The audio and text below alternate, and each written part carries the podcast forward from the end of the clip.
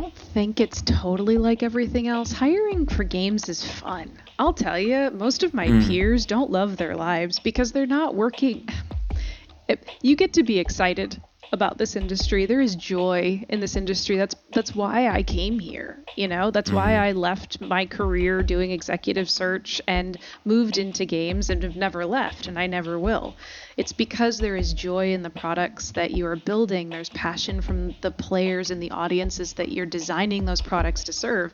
And at least in my position, the way I get to impact that is by bringing in folks that are equally excited by the the concept of building joy, right? Actual mm. joy. It's an amazing thing. You know, mm. I might not be curing cancer. I'm not helping move the needle in healthcare, right? But I do think in some way I'm helping make the world a better place. And I think games really do make the world a better place. And that's the thing that differentiates the games industry from basic mass media, right? Mm. Um, that differentiates itself from every one of the you know, tech companies that I just talked about, there's not a lot of joy there. In fact, in some cases, there's outright soullessness. Um, I mm. do think, for what it's worth, in games, you get soul.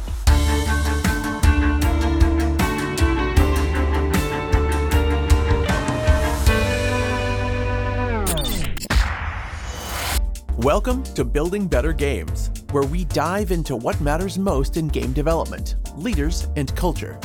Your hosts are Aaron Smith and Benjamin Karsich. Aaron and Ben are two veteran game industry leaders who have served a global audience of gamers and want to change how games are made. Welcome back, everyone, to Building Better Games. And we are doing part two of hiring today, which we're really excited about because this is something we're both very passionate about, but also we're excited to have our good friend Erin Hardman on the show. Um, this is somebody been, we've been waiting to talk to about this kind of thing for a while, yeah. and we both um, left Riot after working with her for several years and had a boatload of respect for her. Mm-hmm. She's really, really, really good at her job. And she is uh, very clear at articulating what's important and what matters.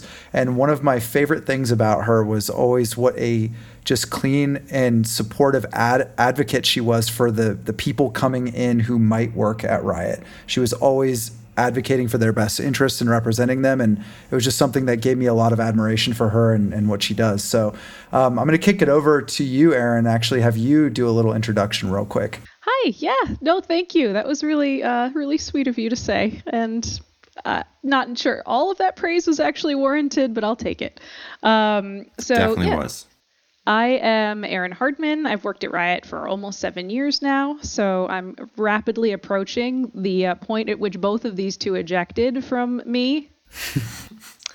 um, but at any rate, so I'm running executive search now for Riot. What that means is I manage the team that does all of the recruiting for anything that Riot would consider ostensibly to be director or above. But I mean, when I originally got to Riot, I got to work with you two, right? Mostly mm-hmm. in production oriented searches, and it didn't matter what job level within Riot. Um, I expanded to include tech recruiting. I built that function out with a bunch of the tech recruiters that we had there. I also ended up taking over a bunch of like sort of different ancillary stuff. Worked for Oksana Kubushna for a bit, and then I don't know, ended up with a bunch of personal life stuff that took off in a wonderful direction and asked to take exec search, and that's what I do now. That help? Awesome. Awesome. Yeah, perfect. So, at any rate, we were having a really interesting discussion um, before we started this particular segment on values based assessments, right? And what the mm-hmm. two of you have experienced with some of your clients, perhaps some of them leaning more towards very process oriented expediency in hiring versus sort of the approach that the two of you grew up with um, at Riot. And one of the things that you said struck me, Aaron, is that you really can't you can't you can't really see as much value right in in the sort of alternative expedient uh, very process driven approach because you think it loses something along the way. Yeah. Right? Yeah. I mean it's it's i i love that conversation. I think it's something great to dig into right off the bat because i think you very articulately communicated that there are um, sort of two or not two different angles, but there it's like a spectrum, right? And if you went to an extreme on either side, one extreme might be like the sort of the legends of the old QA pit back in like 1990s and early 2000s game development, where it's like it's just like straight up body count and hire uh, them, hire them tomorrow, hire them in exa- mass. Exactly. Yeah, don't worry. It's we'll just a, a bunch of doe-eyed, yeah, a bunch of doe-eyed kids who should feel so lucky to be able to like you know, use a gamepad at their jobs every day. And, you know, we're sort of secretly in our minds as veteran game production folks knowing that probably 30% of them get let go at the end of every project life cycle. And, and that, and that sort of very kind of soulless, bad reputation kind of old school approach versus to your point, I think what Riot showed from a very early on per, uh, uh, well, what Riot showed very early on, which was like, take forever if you have to because each possible person and is sacred. And like to add somebody to the team is like a sacred ritual. And like I, am using some strong language here but like that's what it felt like. I mean uh, i remember when there was only 40 or 50 of us in the beginning and it was sort of seen as an honor to participate in the recruiting process at all. And it was not a given that you would be able to participate in the recruiting process. Yet at the same time, it was expected and aspirational that everyone would be participating in some way. And I knew people that worked at Riot back in those days, and not least of all, even executives and people who were high up at the organization spending I would guess 20, 30, 40% of their total time just hiring. Mm-hmm. And it was like not seen as a bad investment to go through this process of weeks with somebody just to have them fall through the cracks at the end it was almost like in a weird way like okay we did our jobs. We did the filtering process worked. Something didn't click and and and we saved ourselves from a lot of problems that might have come up if we brought that person in. And again so those two extremes are interesting. Like what comes up for you uh, when you hear me talk about that? Because I mean, you've seen both, certainly. Yeah, I think that was uh, very akin to even when I joined Riot about seven years ago. I think it was still very much an honor to be a part of the hiring process. I do think, though, when you hit a certain scale, spending as much time as Riot did initially on on the ev- evaluation period, I actually think started to become a liability to some degree because we simply mm-hmm. couldn't hire at a rate that would satisfy the required growth of League of Legends, right, at the mm-hmm. time. Um, so when you considered the, the necessary increase in velocity, we had to start making some trades on potentially the, the values assessment and all of the various layers that we went through to get there yeah. versus some efficiency. And I actually think we did it over time in a way that that has netted us a pretty healthy balance between efficiency um, and effective values orientation, right? Yeah. Um, at least that's my feeling. Now, the two of you haven't been gone all that long. Do you agree or disagree? I, I would say I agree. Um, and I, I think there are even more extreme interviewing processes that I've seen, like Facebook and their, hey, we want you to actually show up for several days and work with the team because anybody might be able to sort of BS their way through an interview, but if we actually put you at a desk with a computer and tell you to be part of the team and work with us, and we'll we'll learn a lot more about you than we would running you through a test and having you talk to a few people. And there's advantages and disadvantages. That's an almost a more extreme take of like we really want to know what it's like to work with you before we bring you in type of thing. And I don't know if they're still doing that.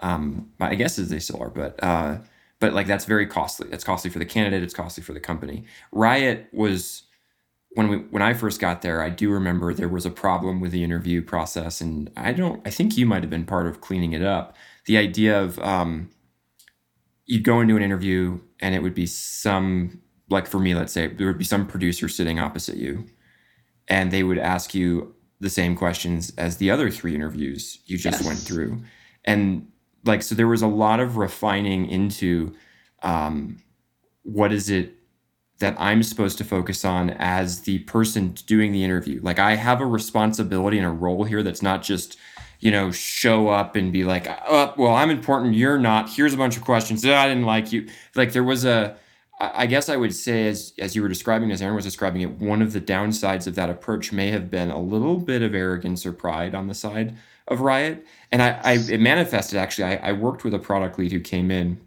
when I was on sustainability. He joined when we were there, And he said he got the question after we reached out to him multiple times to see if he would come and work with us. We were like, so why, why Riot? And his response was, he's a really honest, direct guy. He was just like, you contacted me. Like that, that's why I'm here. Cause that seemed interesting. And, and I think at that time we transitioned enough, but like early on, that would have been anathema. It would have been like, oh, how dare he? Like, what do you mean we contact? Don't you recognize that, like, of all places to work, Riot's the best? Like, how could you say, what do you mean you con, you know? And, and so I think I saw a maturing of that and an understanding of, um, that there is a give and take from both sides in an interviewing process and also that when you walk into that room know what you're supposed to focus on and trust the other people to focus on what they're supposed to focus on. Um, so anyway that those are things like i definitely saw evolution i definitely saw maturing over time. One one thing that came up for me as i heard both of you speak there is like i felt overwhelmed honestly and the reason I felt overwhelmed is because as you were both speaking, that so many things were that were coming into my mind as I was remembering what that was like. Don't forget about that. That's dependent on that. Well, that only ma- like for example, um, we're talking a lot about time spent in the interview process, and you've mentioned we were spending way too much time. And we've said in the past, we certainly said in the past, well, we weren't spending enough time. We need to spend more time.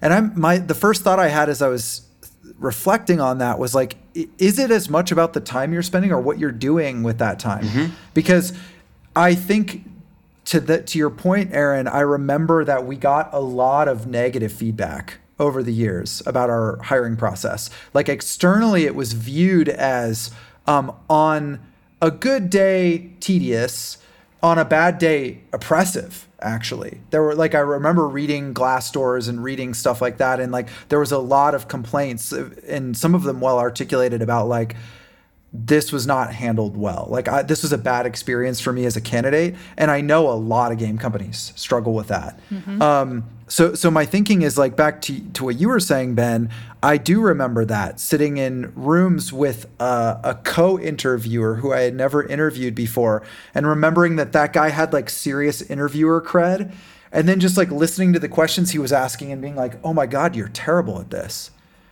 had no and and I remember there was a distinct point actually where we kind of woke up to the reality that it was mostly sort of like urban legend that determined who was a good interviewer and not. There was no actual way to assess. And we realized overnight that like a bunch of the people we had interviewing were actually not at all good interviewers. And and we had to figure out for the first time what it even meant to be a good interviewer. Yeah. Like how do you even frame that, right? And so I guess all of that to say this stuff is really complicated actually and it's really hard. And if it were that easy i think companies would all be really good at it. But it's it's you're, there's so many trade-offs. It's like a giant dashboard of bells whistles buttons and levers right? And it's like how do you pull where do you you know trade things off? What's important? It's it's it is overwhelming i think. The, the number one thing obviously aaron uh, to be a good interviewer was to in 24 hours get your interview notes back to erin Yes. So that you would you not get in trouble. That. that was That's it. right. As long as you did that, yeah. you were a good interviewer. uh, you at least had some points with me, right? To spend on something else. no, what I would say, like, if you're talking about what what a good interviewer does, a good interviewer reminds themselves about their own bias right? Mm-hmm. Looks in the mirror and takes a good gander at, at who they are, what value set they bring to the table, and what mm-hmm. and tries to consider at the end of an interview what blind spots they may have as it relates to that candidate's experience or the conversation that they had with that person. I think that's one critical thing.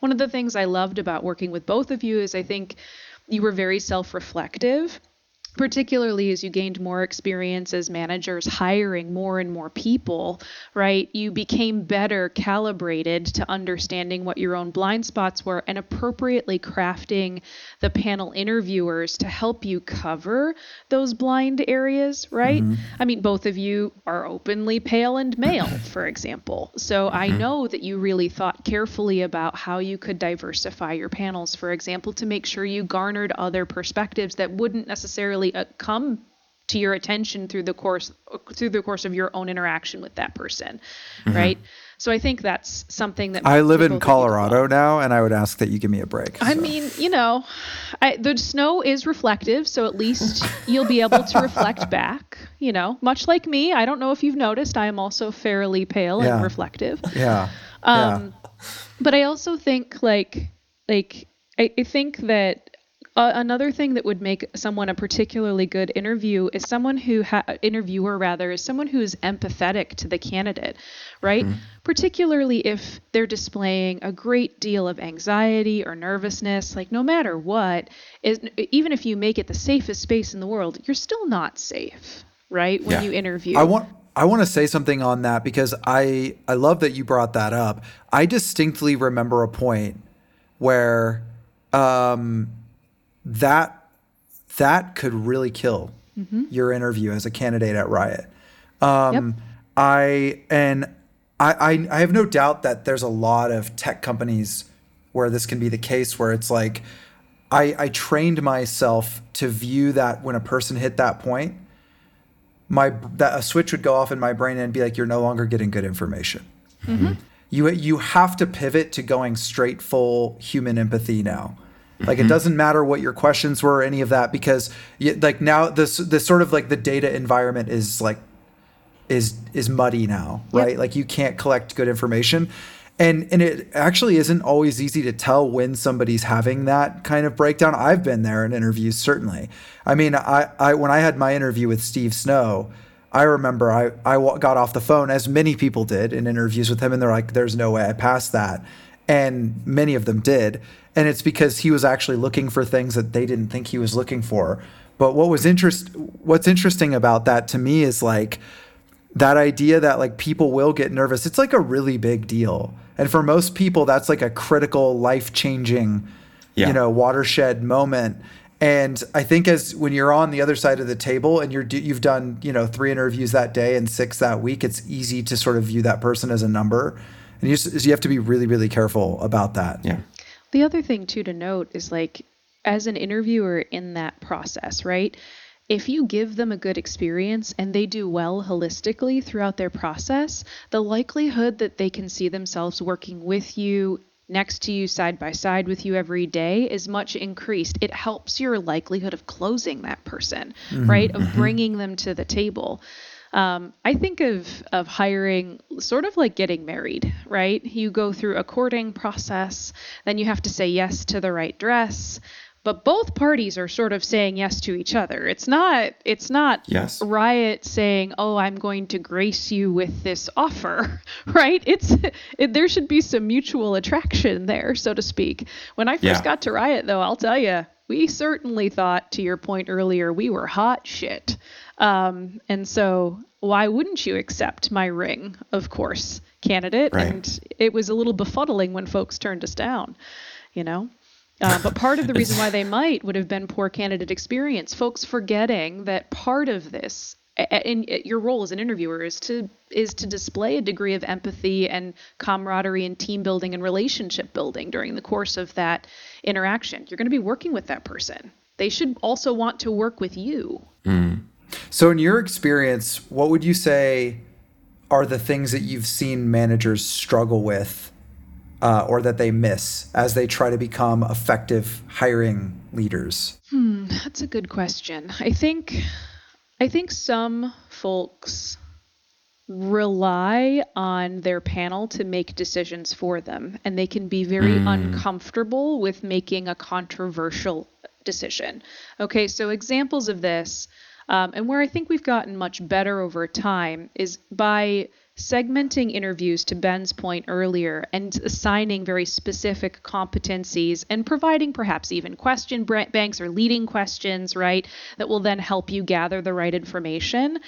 I think that has lent itself to um, giving a manager enough total perspectives that touch on all of the points needed that they can then look at that person and kind of think about them in the totality of the deck that they're building, right? To use a magic reference, so to speak, right? So you know if mm-hmm. you're going to if if you're playing a certain game, you want to make sure that your team is the appropriate blend of experiences, which might allow you to hire someone that's spiky right? Yes. You might be able to do that, but Riot early on?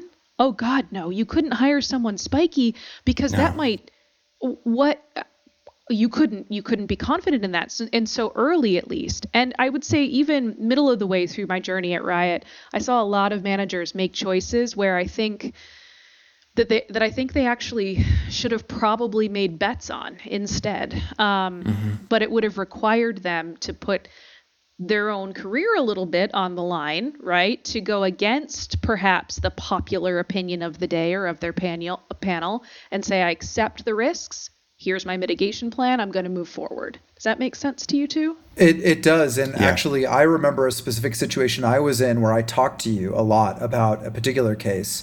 Um, and it was it was a formative experience. Now, mine wasn't about sort of being worried about public opinion. I I think it was more of a concern around like what the what the actual risk was of bringing somebody in that was spiky. And actually what I love so much about what you just said there, it resonates so much is and this is this is the the takeaway I think for hiring managers, be careful about how you form your panel because if you form your panel around diffusing responsibility and getting the consensus that you're hungry for so that you don't feel as personally culpable for the decision or is your are you building a panel to cut like you said earlier to cover all your blind spots make sure you have different perspectives different skill sets represented almost like very strategic like you said like you're building a, a deck for magic or you're building your your your team of champions or whatever. It's like this is I, I built this deck specifically to net the best results so i can make the best decision. But you're right i have seen a lot of hiring managers who actually ended up just bringing the same people back to their panels who would always say yes to whatever candidate they brought Yep. in. And so then they would just be like ah see if if if if this blows up in my face we're all responsible because we all said yes right Yep. uh, that's a, that's an interesting point there and i think how you construct your panel is everything and why Well, There's something else. Oh, go ahead. No, I was going to just say an ownership over that decision. To be honest with you, if you think about it, how what percentage of your performance should be evaluated by the people you hire? I think quite a bit actually, because your team's overall performance will hopefully uh, be excel- accelerated, right, by every hire that you make. And if you notice that someone's making bad hires, well, you should be able to then address that right with that particular leader um, and potentially performance manage them appropriately if it's appropriate rather. I I'm gonna be honest with you. I love what you just said. I've never seen that really, and and and I, I'm wondering if you have seen it and why you think that that's rare or not rare, well based on your i think it's rarer in smaller organizations frankly because so ma- in small companies like when you first got here aaron there are 40 people here. You are all buddies. It's really hard to fire your buddy okay? We were supposed to be a sports team. I am here to tell you that was that was not the case right for riot early on. Um, but as as a company scales right or if you don't fall into the trap of hiring only your friends from the get-go and you're comfortable with working through performance evaluations and you can unbias yourself enough to be fair, I do think you should, in fact, hold accountable managers for their assessments over time, like the assessments of the talent that they're bringing in and then the outcomes of that talent. Because a bad manager, I think, in part, is someone who hires the wrong people, right? Mm-hmm. You remember you have that saying at Riot A's hire A's, B's hire C's. C's Yeah. and so forth and so on down the alphabet soup like i think that there's something to be said there and if you Yeah. occasionally slip up i don't think that's a problem right but if it's a repeated instance where you observe that the hires made by a particular individual tend to fail then either that's a sincere coaching opportunity for that manager or it may be that there may be other i would wonder at that point if there were not other gaps perhaps that that person needed to address right? Do i think it's universally held that we're measuring that effectively yet at riot? We can. We have the systems and tools in place to do it. Can i guarantee you that it's always done well? Of course not. Do i think we're Right. trying though? Yeah i do. Now. Hmm. Yeah, I was. I, I think what strikes me there is again that question of, do is that is that the norm? That managers in any capacity in, in any game company or any company in general are held accountable ultimately for the hires they make. I mean, it, it's it's a hard thing No, to do, I- right? I think the- like you, yeah. The- the I, I, end- I- yeah, I don't. I think you're right, Ben. I don't think it, it is. Well, and the- I think it probably should be. the thing the thing for me is having been there you have to learn to take that seriously for some reason and i think in so many organizations to come back to the idea of incentives again the incentives just aren't there. Um, and so you do you know rush into that meeting Yeah. and you're like i don't know. Yep the recruiters have handed me six names. Great. Okay i'm going to interview these. And you know even what you were saying earlier there's a there's a word and it's empathy and we mentioned it earlier empathy. What does it mean to have empathy for these people you're bringing in empathy for the team they're going into and empathy for the audience that they're going to be serving? Yes. because when you're a hiring manager you're not just thinking who's the best person i can hire. You're you should be thinking along all those angles and that's how you get like who's the best person i should hire. And then you try to unbias yourself against like i like these shapes because they're like me and i should probably have shapes of people that aren't like me. Um but and that was I, I you guys were talking about spikiness. I was so frustrating to me because i remember i expressed this. Uh, maybe we even talked about this aaron it was so frustrating because it was like once you got senior enough, you could be spiky as all get out. You could have just huge gaping holes in your um, experience, awareness, capability, whatever. And everybody's fine because, well, that's okay. They're spiky. They're so good over here. But when we were hiring someone new, it was like they had to be good at everything. Perfect. Um, they had for to their be level.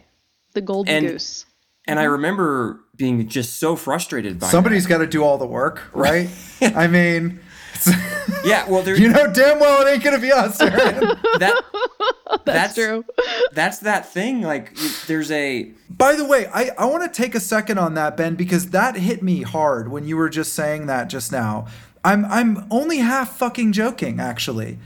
Um, Yeah. And I wonder if that's part of it because I remember. Uh, I, I I hope to God I'm not tooting my own horn here, but I feel like by the time I left, I got pretty good at this, like building good teams and hiring good people, and and I still am very proud of all the hires I I did end up making and the people that I specifically selected to be on my team. And one thing I remember feeling was actually a certain pressure of like naturally when you bring great people onto your team they slowly work you out of a job and right and like idealistically it's something we often talked about as being good being aspirational. Like that's great. You're if you're if you have hired yourself out of a job as leader you've done well. But i don't ever remember anyone actually giving me attaboys about that. I do remember people asking me what would you say it is you do here now? Well if ben's so good at this why don't we just give him your job I remember those conversations and and so and and those are just little micro experiences I've had but I wonder if that is because I do feel like I've seen a pattern of managers actually almost being more inclined to hire B players if they're A or C players if they're B because then they're less threatened in their position because no one can do what they do. So I I wonder is that a crazy thought like that is that conspiratorial like what do you guys think because that sounds really horrible if that's happening. Maybe it's an incentive that exists that's subconscious. I don't know. So I don't suffer from that personally. Uh, I don't either. like I I can't hire uh I can't hire people that I'm not confident in as a leader like I just can't. And it doesn't and I will tell you guys and you know it. I'll sit you down and if I think you're making the wrong decision for Riot, I'll tell you. Uh, you can overrule me. Part of my job is to be overruled, right? And to and to make sure that I'm on board and that I'm your really good partner. But in that partnership, my job in part is to tell you when I think you're hiring a B player and why, right? I might be diplomatic about it. I might have a certain approach. I might be less diplomatic about it depending on how close we are, but like, you know, that's that's likely to be my style. Um, do I think though that in certain circumstances hiring is influenced or the quality bar is influenced based on the perception or fear that you might work yourself out of a job? I do think that that's certainly something that from a even if it's an unconscious perspective might be biasing process for sure and it's something that I would encourage managers to self reflect on when they're considering two or three very good candidates, right, for a role, um, and perhaps leaning instead towards one that may not actually have every facet of the things that you've sa- said would elevate your team, right? It might yeah. be a good if if that's happening, right? And you're getting little ear flicks from your partner in crime. Hopefully, that's the part of your recruiter or your talent partner, whomever you are working with on making this hire. Listen to them, right? Because maybe they're helping you uncover something that's biasing in the background your mm-hmm. decision. Mm. Does that make sense? Yeah, and yeah, that idea of values versus like work. Am I hiring a workhorse? Am I hiring somebody who's has potential? Almost every time I saw somebody try to hire, just like, hey, th- I think they can do the job right now, and I have no idea where they'll be in two years. Most of the time, that went badly. Now, I want to say I have a bias because I, I operate from a discipline that was about communication and leadership and so potential was like a big deal. Not to say that it isn't in other disciplines but maybe at, there's a time where you hire somebody because they're a really good engineer or a really good artist and you're not necessarily worried about them becoming some leader in the future or scaling up or something. Like you hope that they become a better artist or a better engineer and they become yeah. better at their craft but it's there's a different i, I just want to expose that that's a potential bias i have. But i remember something um, a leader at riot would say and it's we contract labor we like I can't, what was the phrase? We contract labor we hire potential or something like that. Um, and it, it's this idea of look if we're bringing someone in as a full-time member of this organization i want to know not just that they can do the job right now but that they're going to continue to become better at it over time. And if i don't think that that's true and if i don't need that for this piece of work i'm doing don't hire somebody. Um, contract that out. Like find somebody who you can pull in for six months or a year, solve your problem, and mm. and have them go back out into the world. There's people out there who have that, who love doing that stuff. Um, and and I think that was also something that you know a lot of a lot of video game companies have to figure out when am I contracting somebody to do something versus when am I hiring somebody full time. And I think um, we were in an environment where we biased towards hiring and tried not to contract too much. And I think other studios are certainly in places where they contract almost everything and hire almost never. And by the um, way, we, we, always talk about incentives. That's an incentive structure mm-hmm. right there, right? Like if you want those things to be viewed as tools that managers can use to make the best decision for the company, not as like hard and fast policies where it's like, well, we don't contract here. It's like, well, if you don't contract here, you're probably going to hire more people that you maybe don't want to hire, right? Because the managers have no choice if they need to solve a problem they have to hire. And and by the way, that incentive was the thing that I was pointing to. And the reason that incentive matters is because I'm sitting here and I'm thinking and I'm just reflecting a lot on you, Erin, and what I saw you do over the years and I'm just like, "Holy cow. Somebody who can find like top tier talent. Like if you could find one top tier employee a month like somebody that was going to be at the company for years and was going to crush it and be at the sort of top of your Pareto distribution or whatever, and you did literally nothing else other than that, I'm like, you're worth your weight in gold.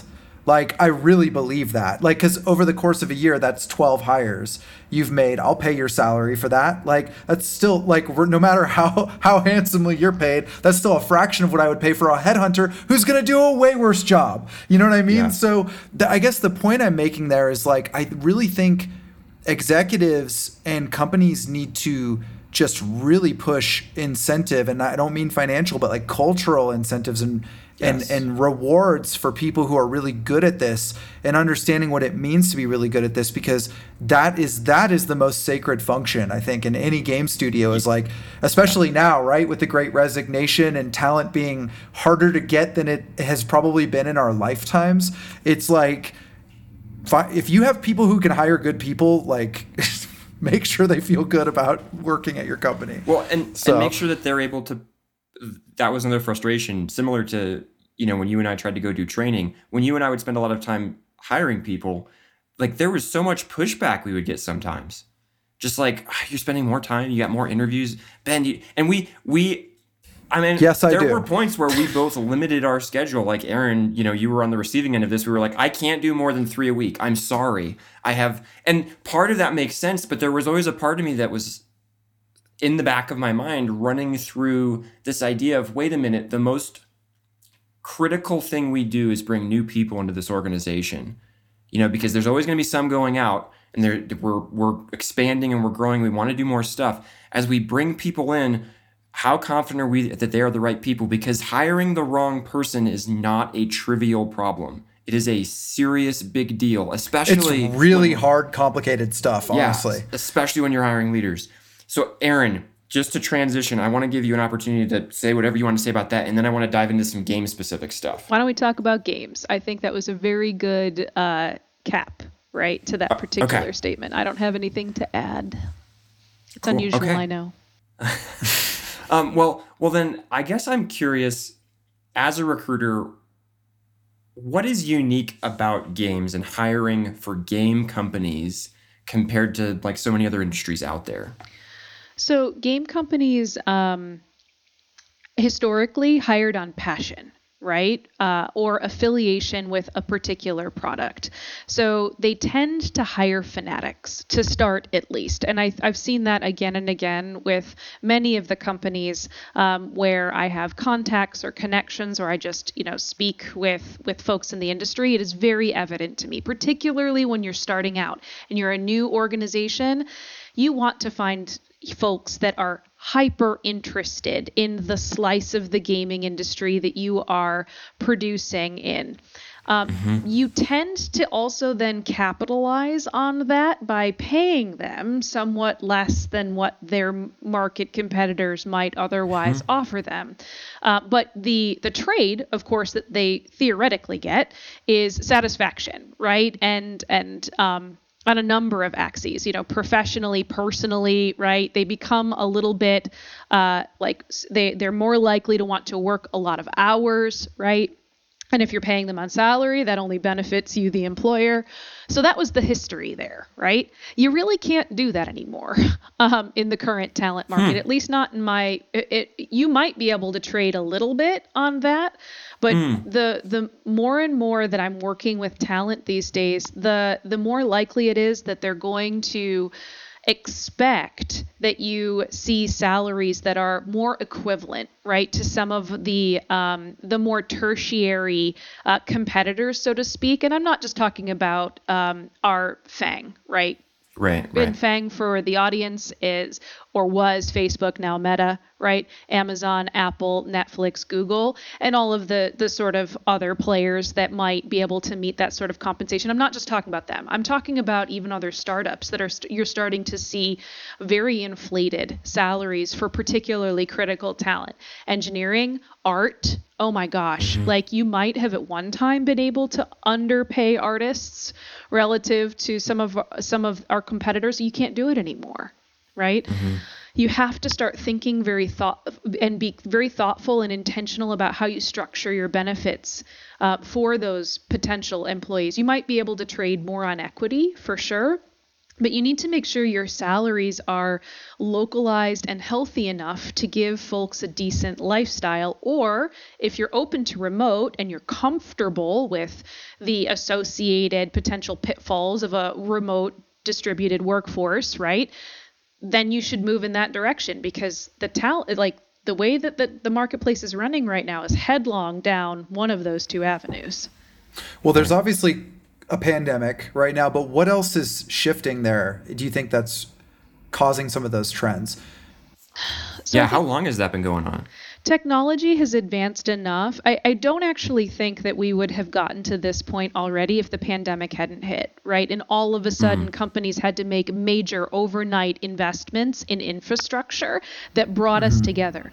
But now, by and large, almost every working professional in the United States, at least, and certainly through much of the um, more technologically advanced world, they have cameras they have a stable and reliable internet. We have Zoom or whatever, you know, sort of array of interconnective tissue. Everyone uses Slack or a Slack equivalent, right? To communicate yeah. real time.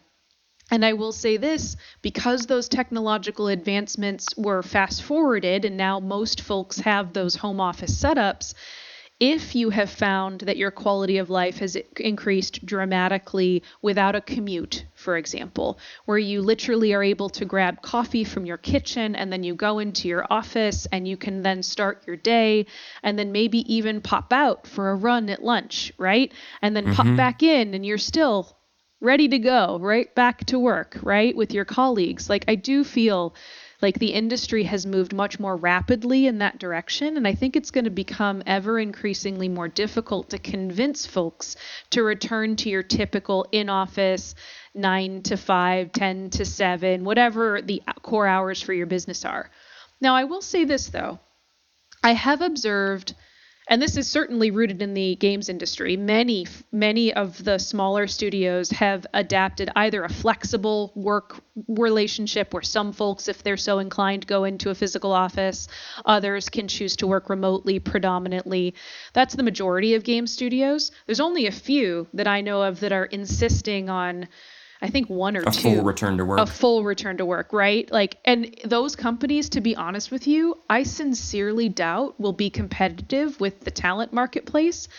Right. So, I mean, I guess my biggest word of wisdom and piece of advice is invest in the technology that makes this possible and figure out ways as managers to keep your teams healthy and strong and functioning in um, not again going back to the empathy thing we were talking about earlier like make sure that make sure that you can facilitate empathy for each other in these remote environments but expect it embrace it and get used to it because it isn't going anywhere.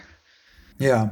And i mean i think there's a theme there which is that the workers have the power. They do. Right now. They for sure um, do more certainly more so than they did 10 years ago. Mm-hmm. I mean, 10 There's, years ago we didn't have the technology, right? That would have, that would have facilitated right. this. But now, yeah. no one could no company could argue that we do not, right? Yeah. My grandparents always told me I would be lucky like that you were lucky to have a good job.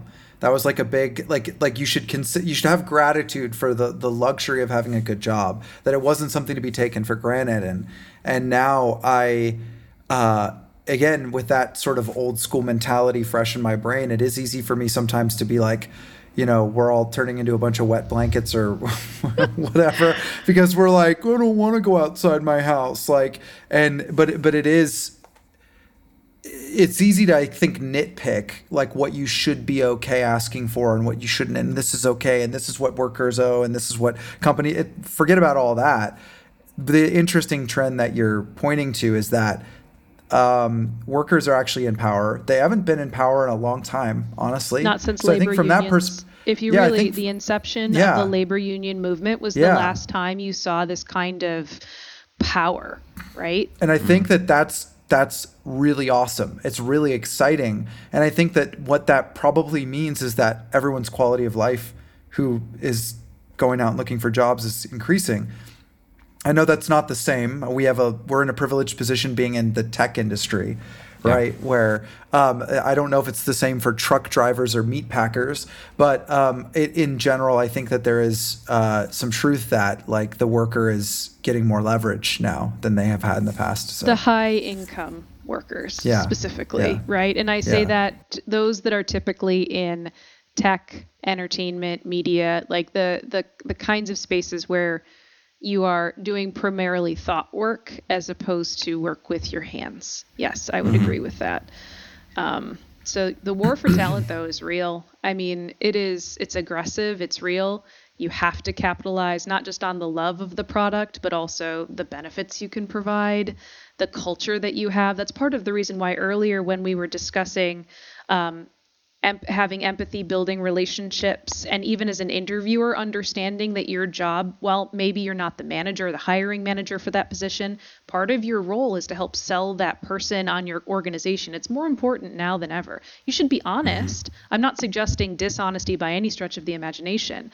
But if you do feel a spark or a rapport, you should probably move lean on that. that. Yeah, yeah. we should we should have like football and uh, like American football and European football, like talent scouts come in and coach our, our recruiting and our hiring managers to help them because they've probably been living in that kind of an environment forever, right? Like yeah. where it's like there's one guy coming out of college who's every, everyone's talking about. It's just like to some uh, degree, you're not wrong. It's uh, when you find the right one.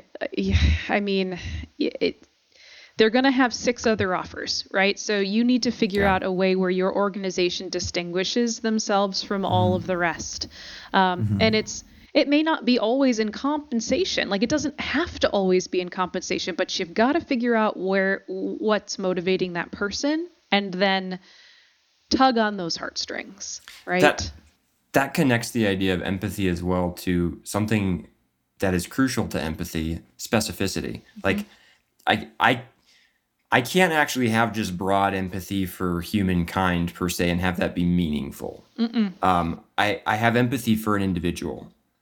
And what you're calling out there, get to know the person you're trying to hire. What makes them tick? Why are they interested in leaving their old job, coming to a new job?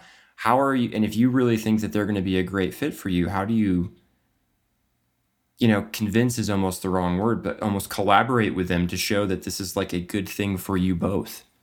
Um, and and I think also, um, you know, graciousness in defeat. If they go somewhere else, that's a real opportunity, I think, to burn a bridge if you handle that badly. Um, and you never know. Maybe they go somewhere else, and a year later they're, they're out in the market again. And man, you can capitalize because if they had a great experience with you, they might be like, "Hey, is something still open?" Uh, maybe you've hired someone, but you know maybe somebody something else is, and so yeah, it, it it will benefit you. It's that thing of if you if you care for people and you have empathy for people just for your own benefit, it's not actually care and empathy, and people will figure it out. Um, but if you start from those places, you'll see the benefits down the road. So to come back to the games industry a little bit, um, you said one thing is that it's no longer the place where passion rules and you can pay someone 20 cents on the dollar and they'll come in and slave away for 80 hours a week. And like that's just it's you're you're seeing the trend away from that towards nope i would like competitive benefits and to be treated well and as a human being and all these wonderful things. And you can't just be like hey cool i get to be in the club of video game developers. So that's all you get. Sorry make your make the best of it in your life. Um, what else do you see in games? What has stayed different in games, if anything? And it's okay. Like, let me know if it's just like, yeah, actually, it's very much like everything else. I don't think it's totally like everything else. Hiring for games is fun. I'll tell you, most of my mm. peers don't love their lives because they're not working. You get to be excited about this industry. There is joy in this industry. That's that's why I came here. You know, that's mm-hmm. why I left my career doing executive search and moved into games and have never left and I never will. It's because there is joy in the products that you are building. There's passion from the players and the audiences that you're designing those products to serve. And at least in my position, the way I get to impact that is by bringing in folks that are equally excited by the the concept of building joy, right? Actual mm. joy. It's an amazing thing. You know, mm. I might not be curing cancer. I'm not helping move the needle in healthcare, right? But I do think in some way I'm helping make the world a better place. And I think games really do make the world a better place. And that's the thing that differentiates the games industry from basic mass media, right? Mm. Um, that differentiates itself from every one of the you know, tech companies that I just talked about, there's not a lot of joy there. In fact, in some cases, there's outright soullessness. Um, I mm. do think, for what it's worth, in games, you get soul, and that's important to me. Mm. Mm. Um, and I do think that game studios, even the smaller ones, um, and in particular, actually, in many cases, the smaller ones are really looking to serve their customers in and their customers being players of course. Um, and i think that they mostly start off with that premise right? Sure they want to make money too but let's but by and large i think unless they're purely operated by folks that just care about bringing in quick dollars you're still seeing a, a, an overall predilection to bringing in people that want to create joy in the lives mm-hmm. of others and enrich the world in that way. Mm-hmm. When so you, I don't even want to think about how many candidates you've sort of Thousands. like, yeah, Thousands. it's got to be insane. Yeah. When you, there's got to be trends there, and what you've seen, like upsets people or what feels bad for people or what feels really good for people? What are those trends? Like what what have you seen from all of your engagements with those folks? Uh, you mean what might delight someone during the course of interviewing, or what, what yeah, exactly are you looking? So, so what I'm asking is, you probably have a pretty deep understanding, I would imagine, of what the candidate experience can be, what it should be, and what it often is not, and like what, like what are what are the things that those people experience that hiring managers might be surprised about? Or what are what are the things that really work that really resonate that you, people might not think about? Like what what are, what comes up for you there? So many candidates really appreciate um, time one-on-one with the manager to dis- do discovery on the piece uh, on the on the scope of work. And i'm not ch- talking about what the job description reads okay? Mm-hmm. they might want to know about team dynamics right um, some of the roadmap pieces that they would be tasked with helping to accomplish, right? What the overall vision is, uh, and how and, and how the role that they are applying or interviewing for might help accelerate the accomplishment of that particular goal, vision, mission, objective. That that might seem trivial to some folks, but the opportunity to build that initial rapport, understand the dream, so to speak, directly from a manager, is is something that I think closes 90% of the people that I work with.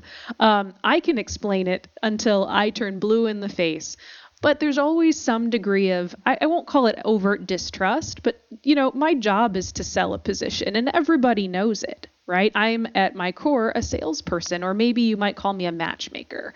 So there is always going to be that layer of potential uh, aloofness or disbelief in some of the things that i might be saying. But if they hear it directly from the leader that they would be reporting to and working with to achieve or accomplish that thing, if that person is and emotes excitement, if they express enthusiasm, if they if they model their behavior in a way that is authentic, real, and is exciting, they're likely to connect very deeply and r- more rapidly with that person. And it won't work always in the same way for every candidate. Some candidates need more time, some need less, some uh, but by and large, right, that that can be very helpful. Does that make sense? Yeah. Yeah. Something that actually almost got me out of Riot early on, like a company um, I was at for a while. Uh, and first little bit was I remember feeling like promises had been made to me during the interview process that weren't followed through mm-hmm. once I was there. And nothing that was written down, and it was all word of mouth. And it was just like, well, maybe you misinterpreted it. And it's, you know, everybody's got a perspective. And really being so junior, not knowing how to relate to that, but just feeling this deep distrust. I remember feeling like I never wanted to do that to somebody. That's why you've um, got to show the warts too. It's not all about sunshine and rainbows. You got to show the warts. It's you got to show them the problems most in mm-hmm. most cases the leaders that i work with are excited by problems they actually don't want all the rainbows they want to know that the rainbows are there right sure everybody wants to see, hear the rainbow story but it's equally important to be incredibly vulnerable with candidates mm-hmm. to the degree that's of course appropriate right naming mm-hmm. no names you, you don't want to give a bunch of personal information out right but you can yeah. you can articulate a landscape for them that showcases the opportunities where they will have the most impact. And often for leaders, those are your problem areas. They might be problem right. children, perhaps, right? I don't know. Uh, but they get excited and inspired by that and are more likely to want to join your organization if the problems that you've articulated align with their strength areas, the areas they are most mm-hmm. confident in their ability to lead well in. Does that make sense? Yeah. And there I think one of the things that um, you and other recruiters at Riot encouraged me towards, apparently, I spent a lot of time on this, I was told, when you didn't hire somebody to take the time to, if they wanted to, not everybody did, let them know why. You know, it's not like, oh, we chose to go different directions. So, like, mic like line drop, you know, you're ghosted, um, or you get a generic like try again in 12 months or whatever uh, type thing. It was actually to say, hey, and I had some of those conversations, and they weren't always the most pleasant conversations in the world, and sometimes they were like emails and different calls. But I do remember you encouraging that, others encouraging that of like, Conflict. you know, again, yeah, like it's it's a tough thing to be rejected from a company, um, and, and that's how you often feel at the end of that, and that's what's happened in, in in a very real sense. And to have somebody say like, "Hey, this is why. This is what I saw. This is what I didn't see," um, or whatever it is. Um, I don't know. I remember I've, I've been through interview panels where I haven't had that, and there's just a generic like, uh, you, it just didn't seem to fit, and so bye, you know, and and I it left me very frustrated. Somebody who was like, "How could I improve? What where am I weak? What what could I do better?" Um, what I would say for this audience though is you need to be under you need to understand the institutional risk you take on when you do provide feedback to candidates because remember these processes are largely subjective, right? You're mm-hmm. evaluating mm-hmm. them on a rubric that is filtered through your own framework, your own framing of how you think the appropriate person should be shaped like, right? What experiences they need to bring to bear along with the sort of framework overlay of the organization that you're hiring for. And there may be some risk involved it, there that some organizations may just not be comfortable with because mm. you know there are employment laws that do protect the rights of candidates so there are there's some thought to be put around if you choose to go the route of giving explicit feedback to orient it towards craft specific gaps that are required mm-hmm. to do the job well right? Yes. And if the candidate, if you orient your feedback in that way, you largely mitigate most of the risk involved in providing explicit feedback to candidates. And I would argue it's usually a good practice to do it, but very often managers end up making some mistakes along the way, good hearted ones, not ill intended ones, but they may veer into areas that are much more subjective than craft specific components. And that can put you in hot water as an organization for total candor. Does, does that does that mean yeah. my instinct is that that has become harder in the last couple of years that that risk has gone up for a lot of reasons. Mm. My question is is that does that mean that like it's harder to give cultural feedback like if it's not a culture fit situation that that's more of a minefield than it has been in the past? I think I think that's largely true, but again, that's okay. that's that that's determined more by the institution, the organization itself, right? So their legal yeah. team, whomever they they have on staff as general counsel, should be explicitly asked for input if a company wants to go down the route of providing explicit feedback because they can give you fra- frameworks, right? Parameters mm-hmm. by which you can or cannot give feedback.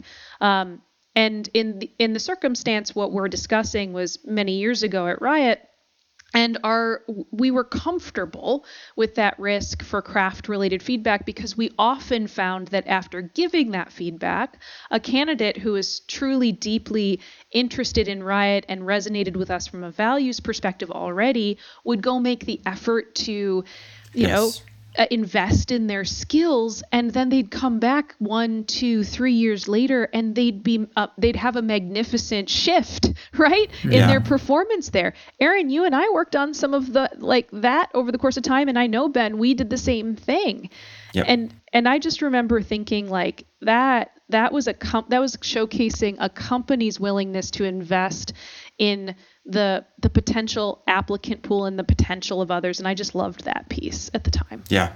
Again, it's an it's an ongoing relationship. It's not yes. it's not a like we pick up the phone and then we drop the phone. It's a it's a relationship that you can maintain. I still I still occasionally ping people who I interviewed uh, or interviewed with me um, and I just like, oh, yep, I thought you were awesome. Maybe they were hired, maybe they weren't. It doesn't like, but you you stay in touch with them and you never know.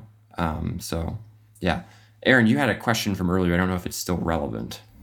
Uh, I mean, it was just a follow up question to the last one, which is so we talked about um, some of the things that work. What are some of the things that don't work? Like again, I think I don't want to put a negative spin on things, but No. interestingly, with the backdrop of the Great Resignation, with the bra- backdrop backdrop backdrop of workers having more power, the things that often make candidates walk away and go feels bad would be really interesting to dig into because avoiding those could actually be the one of the main things that makes you more competitive, right? So, one of the things that we've observed is there's a lot of Zoom fatigue, right?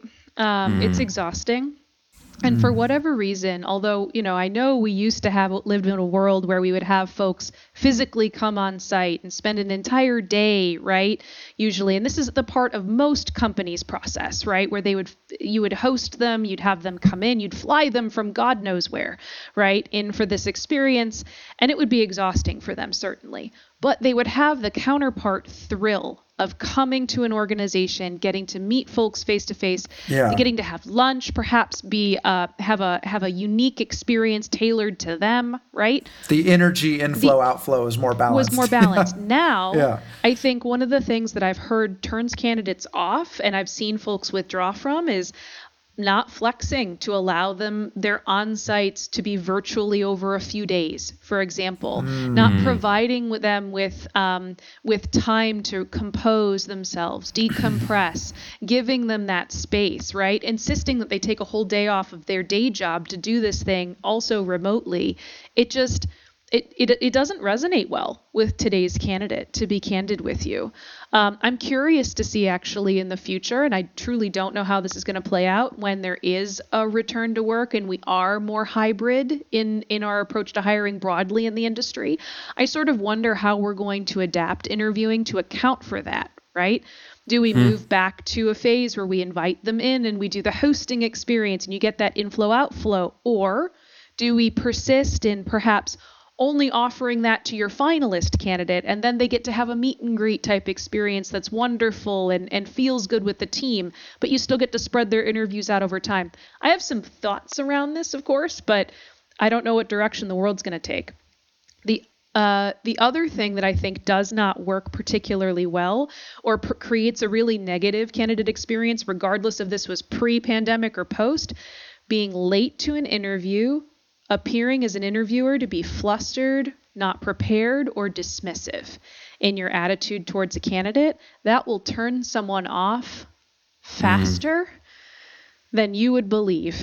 And in particular, if you're a leader in the organization and you show up late and appear to be any one of those various states of disarray, right? Flustered, disinterested, late. Um, that's almost not forgivable. It indicates to the candidate that they are not a priority, and to mm-hmm. them, that communicates that they never will be because they're never going to be more of a priority than when you are literally courting them for a position with your organization. So treat them as you would a future partner, like maybe perhaps, because that's what you're effectively engaging in, right? I I, heard, I actually heard a legit story and I couldn't believe my ears that, uh, and this person was is relatively senior uh, in the kind of roles that they they were going for. They had a phone screen with the person who would be their vo- boss. It was a VP, and uh, the person called. 30 minutes late and was in their car the entire time during the phone screen. Yep. And I, I, I, I could not believe that that was like a real thing that happened. And and I asked him, I was like, well, what was that experience like? Did you stop the call or did you keep going? And and his response was like, I didn't know what else to do, so I just kept going. And and and I almost in that moment I just cringed for him because I'm like, I don't know what you just gave permission to there. Like if that's the beginning of Yeah. the relationship, like you just invited in all of that disrespect and and I I was but at the same time I can empathize with how awkward it would have been for him to be like, "Hey, this is important to me. I would like to also feel like it's important to you." You know, but like it's like you you want the job. It's like, oh man, there's so much that's just yicky about it, you know. Um, and I, obviously, that's a very extreme example of what you're talking about, but um, it it happens, I guess. Well, and that, so that I think that's it you- does. you can avoid that. And I think that's what you're kind of pointing out. Like, hey, avoid that. Avoid leaving the candidate feeling. I mean, you and I Apparently, that doesn't have talked about like all, all three of us actually aaron and i've talked about this as well. There have been we've heard some really jacked up stories in the history of the game and games industry interviewing process that are just like what in the world were they thinking? Like what was going through that person's mind? I, that was nuts. Um, and and so obviously there are people that don't understand this don't follow it don't think about it in that way um, I think that some of the worst stories when I think about like what's the motivation was like, were you just trying to have a good time at someone else's expense? Because that's literally what it seems like. And and you know that anything like that, it makes sense why a candidate would be like, I had no idea what to do. I guess I kept going, but because you had me trapped, right? And I'm supposed to be the one coming hat in hand, but it's the dynamic is so broken from the start. yeah. Y- You're lucky to have a job, right? Oh man. That's just not the reality that we live in anymore, you know? No, and it's probably again, it's a good thing if it stops that kind of crap from happening. Yes. Yeah. I'd say the other thing too, back to the respect piece though, to have respect of the candidates is even if it's going poorly, okay? And in, I have been in interviews that they just um it just wasn't going well. Give them the grace of finishing the interview, work with them, be be congenial, be receptive to them, change the tables and allow them to ask you questions, right? Give them the mm-hmm. opportunity to learn more, give them a good holistic experience. The interview might go poorly, they might have completely failed it. You might know within the first 5 minutes that this was not going to go well for a variety of reasons. Give them a good experience because like think about it this way, how many times if you get one toxic review right? Right. That speaks much more loudly because you're much less likely to get good reviews. People are very mm. unlikely to give satisfactory reviews and publish them, but be damned if they're not going to tell everyone when they have a shitty experience. So, my my genuine genuine recommendation is to uphold your and think about your company's reputation with these folks and just give them a good experience. Understand that you were signed up for an hour, spend that hour or 30 mm-hmm. minutes, whatever the case may be. Use it, allow them to use it, work with them through it, and then at the end of the call, thank them so much for their time. Let them go, put in your feedback, give your feedback to the recruiter, and let them handle it. Right? Those are rough. Those are rough for all parties They involved, are. honestly. There's- it's being a hiring manager in one of those interviews and you realize that in the first five minutes or 10 minutes that you're like, oh my Lord, how did this, how did we end up here? Somebody screwed up for us to end up here. And it's, a just gr- like, great opportunity. What if you're the hiring retro. manager? You're like, it might have been me. right or yeah you're in that moment and you're like oh shit i said to put this person through and i made a terrible mistake Yeah. but here's No, the thing yeah. those are There's- great learning moments right you can actually Yeah. then retro what happened you can talk to your recruiter get their perspective ask for feedback get the perspectives of those that influenced your decision think about it and then you can use that learning to avoid that situation you there know? was also I've seen studies that show that um, the majority of people who are doing the interview in the first five or ten minutes make up their mind, um, and I, I'm disappointed by that. Um, and I remember it was a we've talked about this before, you and I have. yeah, it was a point of pride for me, actually, appropriately or not, um, that there was a decent number of times I started interviews, and I was like, in the first five minutes, I was like, this is not good, and it turned Gotta out push through it. Gotta yeah, push you through push it. through. You keep asking the questions. You keep because we are prone to fast thinking. We are prone to being like, you know what, something about this didn't land for me. I didn't like it. I didn't. Nope, that situation. Nope. And when I kept asking, and I, and I just went through. um, I mean, we did. I I was part of creating them, so I had a lot of influence on what I was asking. But like, we had packets um, Mm-hmm. of like these are the questions you're going to ask in this interview and i would keep going through and i was always happy when i either started liking somebody and ended up not liking them or started not liking them and ended up liking them Me because i was like good because it means i'm actually paying attention to the candidate and i'm not just like got a first read? Cool. And actually i remember there was someone named chris i think and I went into an interview. It was in my last couple years at Riot before I left for um, a an engineer, and I am I am ashamed of this. I went into that interview having heard such good things about this person from other people I worked with and trusted that I was just like, that's fine, no biggie, whatever. And I'm like, okay, cool. And I mean, at that point, I'm like, yeah, I know what I'm doing. Product process, I got it, you know, like all these things. And I walked into that interview and I didn't know until after how little I wasn't like rude or anything, but how little I was actually present. And when my when I think Chris, um, yeah, it was Chris. I was like, "Yep, seems good." Like mid level, all these things. Seems you know, like I'm a nice guy. Yeah, and You and fell was- into the nice guy trap. Oh, I hate I- that trap. Well, oh, it wasn't even it wasn't even nice guy. It was everybody around me vouches for this person, and he didn't say that you know he wanted to bomb a building or something. Oh, yeah. So One so, of us. So fine, and and one remember Chris- of us. One Yeah. of us. oh man, Chris came afterwards and he was like, I didn't think that. I had the, this problem and this problem and this problem, and I remember I had to stop because I was the senior interviewer in that. Oh my God, you were the Um, senior one too. Yeah, Na- I mean, nailed yeah, it. Oh, it was Nailed terrible. it. That's It a was nailed it moment. Yep. like it was it was so it was so awful and and so i'm i'm like the senior interviewer i'm supposed to be helping level this guy up so he can give this interview and he just very carefully and and honestly i i think i followed up with him after um in the moment i said like i thank you um because it woke me up and then afterwards i said i went back and i said i really appreciate that you did that uh, i was wrong right and i and i actually shifted my feedback and i um but I remember it, like I said, I'm not I'm not proud of it. It- But it's interesting how you can fall into that space so easily. And it's not, you know, being disinterested doesn't always take the form of not giving a good candidate experience or not. In my case, it was I gave I gave way too much leeway. I wasn't actually doing the job I was there to do, which is, hey, is this a good fit? Are you Did right they for pass this role? your And- competency? Is a Exactly. better way of putting it. Yes. Yeah. Well, another and, thing and in this case, they had, but I had had them at completely the wrong level, and I was able to resolve it. Yeah, another thing that's really cool about this as well, and, and this harkens back to something you said earlier, Erin, where you were like, hey, nervousness and, you know, weird, awkward, interpersonal, subconscious human things happen during interviews. And uh, by doing the thing you're talking about, Ben, by pushing through, you can actually provide that person the leeway to get the jitters out.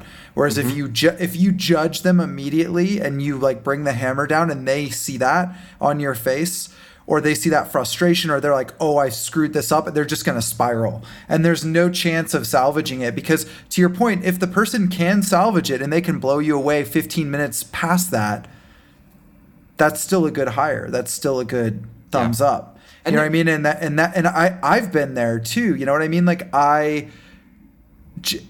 I, there have been times in my past, especially when I was junior, where I was really struggling with self confidence, and that did not make me a bad hire. In fact, I think in certain ways it made me A more better humble, one. a It- better hire. It made you a better And- one. You were more eager to Yeah. to get to, to prove it. Actually, is probably what happened in your case.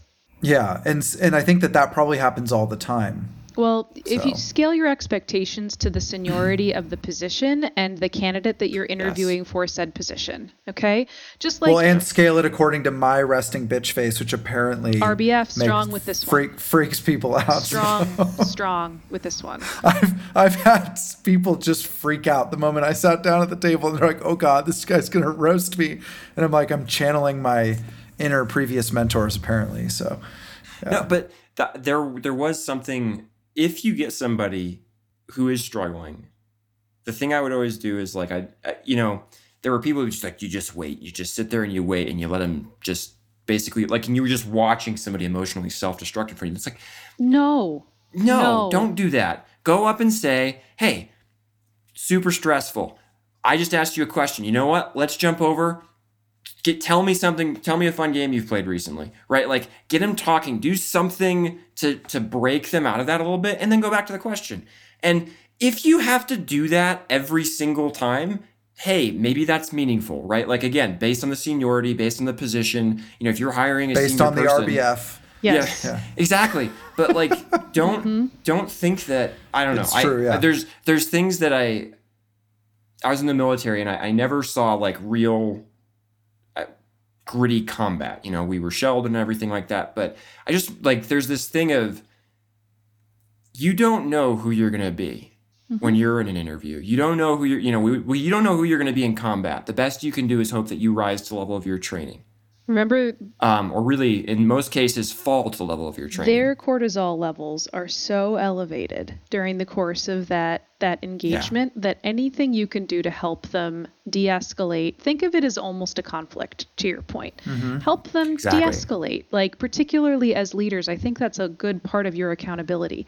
The other thing too to note is a lot of folks in the games industry broadly are having conversations around diversifying their teams now right? And Imagine that you are an underrepresented minority candidate and you're really excited about a game and you just can't wait and you're across the table from someone who doesn't look a heck of a lot like you, might be 30 years your senior, that created the thing that you were most inspired by and you got to meet that person. What do you think that might be like? Do you think they're going to be a little bit stressed? Do you think the performance in that interview is going to be perfect? right. Right. Probably not. But if you want to hire t- a team that's truly diverse with many different perspectives and backgrounds, you're going to need to figure out how to soften your approach there to make it so that you can actually be inclusive in that space, de escalate their cortisol levels, help them engage Yeah. with you, work with Yes. them. Yeah. Well, Because- I, one of the things I'm hearing so much in everything you're saying, Erin, is this idea of just really doubling down on the human to human connection. Yes. And like creating trust and creating relationships as a pathway towards hopefully a mutually beneficial Well, arrangement. And you I- can still do skills evaluation. None of this is Yeah. saying that during the course of the interviews you can't give them hard, hard you can't give them hard-hitting questions. You absolutely can. Do I think you should scale the questions again based on the seniority of the person and the position? A hundred percent I do. But you can still run them through a craft evaluation that's difficult, that's going to be hard to accomplish, that might require a whiteboard or might require some kind of computer jamming session or might require a portfolio review where they have to discuss the differences in or in the choices that they chose to make as an artist, right? And why it mm-hmm. shows up in a particular way. You can still do that, but I'm I'm telling you you can do that in a way that is not interrogative, that does not give a poor experience to that person, and in fact, should help them understand what it would be like to be your partner in crime. There's something I say about interviewing, and we want to be growth mindset. And an interview is, in some sense, the most fixed mindset thing because I have to take this snapshot of you right now and attempt to project into the future what's going to happen. And like, keep that in mind. The experience of them interviewing is not at all what they are going to be like or their what their environment is going to be like when they're actually working. It's totally different. It's completely different. Like, yeah, a lot of people are nervous the first day they show up on the job, but they've got the job and now they're going to go out and it's like exciting and I get to meet people and all these things. Where during an interview, maybe I'm like just in a Zoom call with one other person and they're asking me a bunch of questions. That's not likely to be their work experience. That's not what you're hiring them for. You're not hiring them so, because they can, under all circumstances, maintain perfect composure. Unless mean- if you're hiring like a special forces operative. I was going to say there are specific roles I can think There are- of where there are like, some roles you're like gonna have that, but probably not in the Yes. games industry. Let's be clear, we're all a little rough around the edges here. So, um, Well, that's probably a good place to close things down. Erin, thank you so much for your time. Uh, it was lovely to see you as always, and uh, just awesome to hear your take on things. It's been a while since we've got to jam on game dev and hiring and technical and organizational stuff. So it's always wonderful to talk to you about these things. I love it. Can't wait to do it again, my friends. Sincerely. Oh, we will. Bet Oh, on it. Looking forward to it. Thanks for listening to Building Better Games with Aaron and Ben. If you have comments, questions, or would like to work with Ben and Aaron, shoot an email to info at valarinconsulting.com. That's info at V A L A R I N consulting.com. Please follow us on Twitter or Instagram at Valarin Inc. We'll catch you next time.